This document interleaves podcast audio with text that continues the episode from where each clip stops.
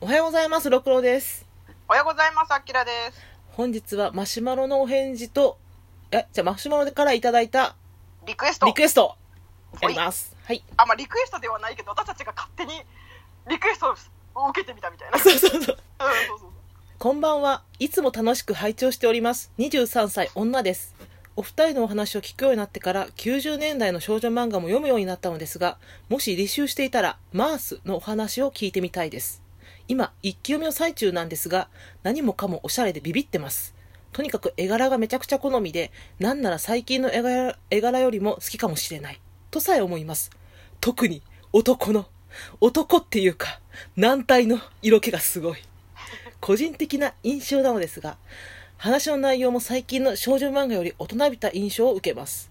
付き合う付き合わないの形式に重きを置いていないというか魂の惹かれ合い感が強くてお互いじゃないとダメなんだろうなっていう説得力がすごいんですよねお二人のおかげで新しい扉を開きましたこれからも90年代の名作紹介していただけたら嬉しいですありがとうございますありがとうございます。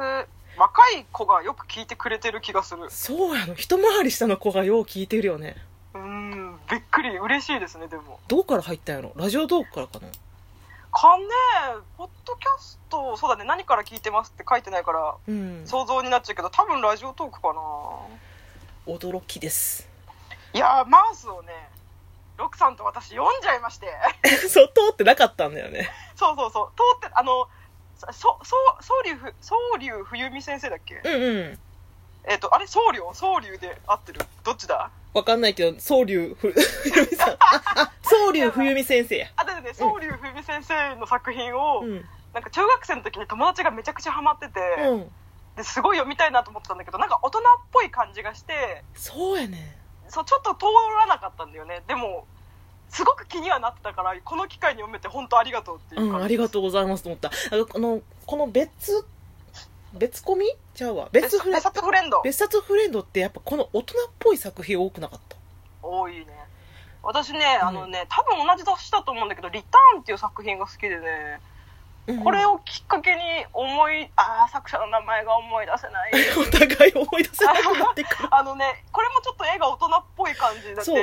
この系列ってなんか似てるんだよねちょっとそうそうそうそう。んうんうんえーあ、でも雑誌デザートだ。てへ。だからこの年代ち ゃうこの年代が結構似てるんだよね、90年代の、そう、なんかこの辺の系統のイメージなんだようね。ん、じゃあマースのちょっとあらすじ言うねはい。マースそれは壮絶の闇に光を掲げる戦いの神の名たった一人しかいない誰かがどこかにいる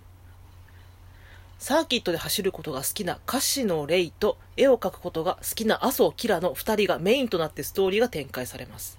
高校生の2人は住む世界が違うと周りから言われるほど対照的な性格をしていましたしかしあることがきっかけで知り合っていくうちにお互いのトラウマを知って惹かれ合っていきます社会社交的な歌手のレイと内向的な麻生キラですが人間の闇の部分を過去の出来事から感じている2人は付き合うようになって乗り越えようとしますうん。うん。私マースって映画化してへんかった嘘。日本やったか台湾やったか忘れたけどしててうん。その時にサーキットかなんかの映像が出ててんやうん。で確かにそのサーキットで走ってるからサーキット漫画やと思っててあー、そういうこと。そうひたすらずっとサーキットの話が続くんかなと思ったら、うんえこんな話なんやっていうあーあ、確かに、マース、ただ君を愛してるそうそうそうそれそれタイトルだ。うんへえあじゃあそのラブコメというよりサーキット漫画だと思ったってことねうんうーいやこんなあ闇うんい掲げるような漫画やったんやと思ってびっくりしたや私もねびっくりしたなんかすごくこう人間の黒いところとか残酷なところを描いてたんだなと思ってそうやねだからこの時代だから90年代うんだからあのちょっとアムラー世代、あうーん、だから女の子たちもちょっと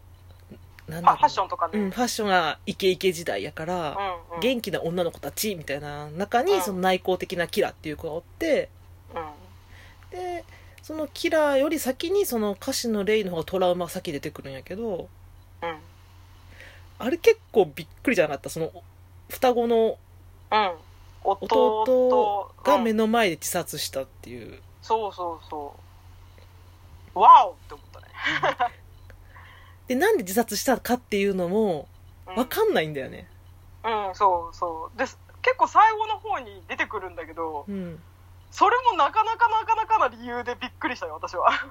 うんいや私これの理由は好きだよいやもうあうのすごい好きだけど、うん、なんかああこういうこと考えて死んだんだと思ってうん、なんかちょっと文学的だよねそうでなんか後半読めば読むほどなんかだんだん映画見てる気持ちになってきちゃってうんなんかふ2人がこういろいろな苦難を乗り越えつつさなんか青春ドラマみたいなシーンが2人だけの幸せな時間とかあるじゃないうんうんあのそれそれこそ駆け落ち未遂みたいなことをして2人で暮らしてみたいな時に、うんうんあなんかすっごい映画見てるみたいって気持ちになったつかの間の幸せなんだけど私読み切った後すごいあのその世界に入りすぎてうどっとつか疲れたっていうかんうんあこのストーリーが自分の中に組み込まれた感がすごいあったよね、ああいい表現組み込まれるうん、でそうねしさらかもっとは読めない多分これ今では書けないっていうところがたあると思うねんけどその理由としてはその時代背景があるけどさこの時代ってまだそこまでネット社会じゃないやんかそうだだからねポケベル持ってるもんねキラ携帯を持っててもそのもっと駆け落ちしたら必ず相手があの工事のバイトをしたりとかうあんの闇の裏側の夜の世界の仕事をしたりとかしてこう10代の駆け落ちした2人がこう生活に切羽詰まっていくっていううん私が前せ、えー駆け落ちは生活の延長でしかないっていうことをまあ言ったやんかうんあれが結構はっきり書かれるわけよ多分これでも今の世界でやってしまったらうんなんとか稼げるんだよね多分うんまあまあ手段選ばなきゃできちゃう気がするね、できちゃうしあの言ってしまったら、まあ、YouTuber になってもええやんか駆け落ちしたそう2人の駆け落ち二人の YouTube とか言ってその歌手の例とかイケメンやん超超イケメンやし社交ちょっ的とやバしズるわそうなんか食ってけちゃう気がするんだよね確かにななんならなんかファンからの貢ぎ物で食ってけそうだそうな Amazon 欲しいものリスト載せるやろ多分レンタル何もしない人とかできそうだよそうなんかねこう SNS があることによってできることが多くあるんだよ今やったらまあねでもそれに幅は広がったけどその分収集つかなくなったよねそうそうそう、なるけどこの時代もっと密閉された世界観やから二人の世界観になってしまって、そこの息苦しさだからなんていうかなその90年代のドラマとか思い出してもらっても分かるけどうもう死ぬか生きるかみたいなギリギリんのそうそそうそううそうそうそれがこの漫画には出てるって思ってるよねうんああとほらマシュマロでさ、うんあの絵柄がおしゃれであの男の人の軟体の色気が すごいこれは確かにねてかこの当時まあ90年代だからバブル終わったぐらい、だとしたら元気な男性元気な女性が多くて、そうねうん、今やったらなんかちょっと女の子っぽい男性とか、うんうん、ちょっと韓国風のファッションとかもやってたけどこれはもう明らかに男と女って感じなんだよねそうだねううんん、ザ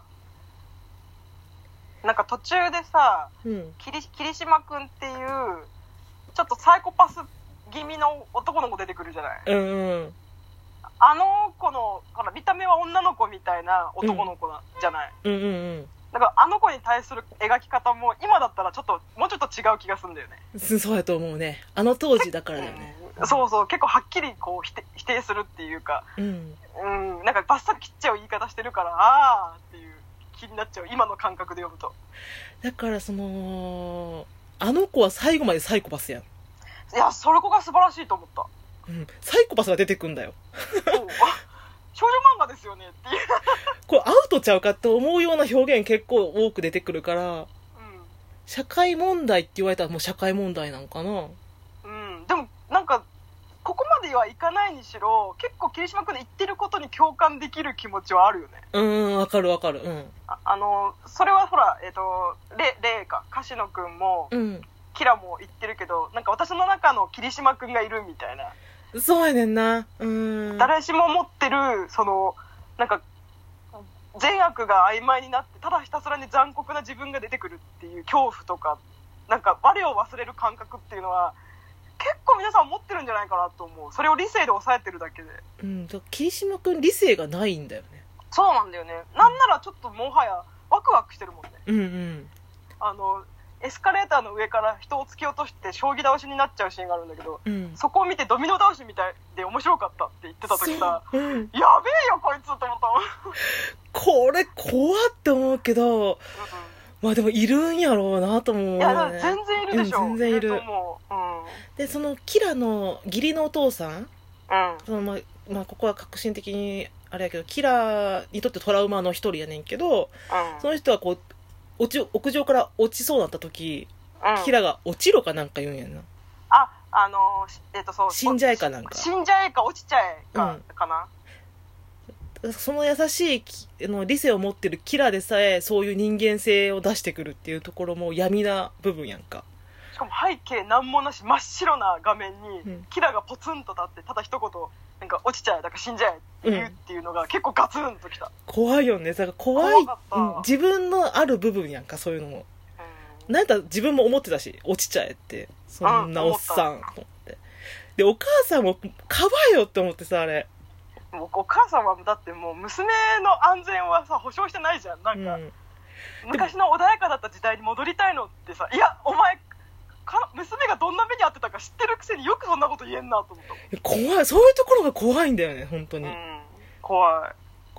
この時代のなんか救いのない恐怖感っていうのがうん、だからそういうところが大人っぽいって感じるんよねうんだからすごく大人っぽいよねそれぞれにトラウマがあってうん抱えてる問題があってっていう、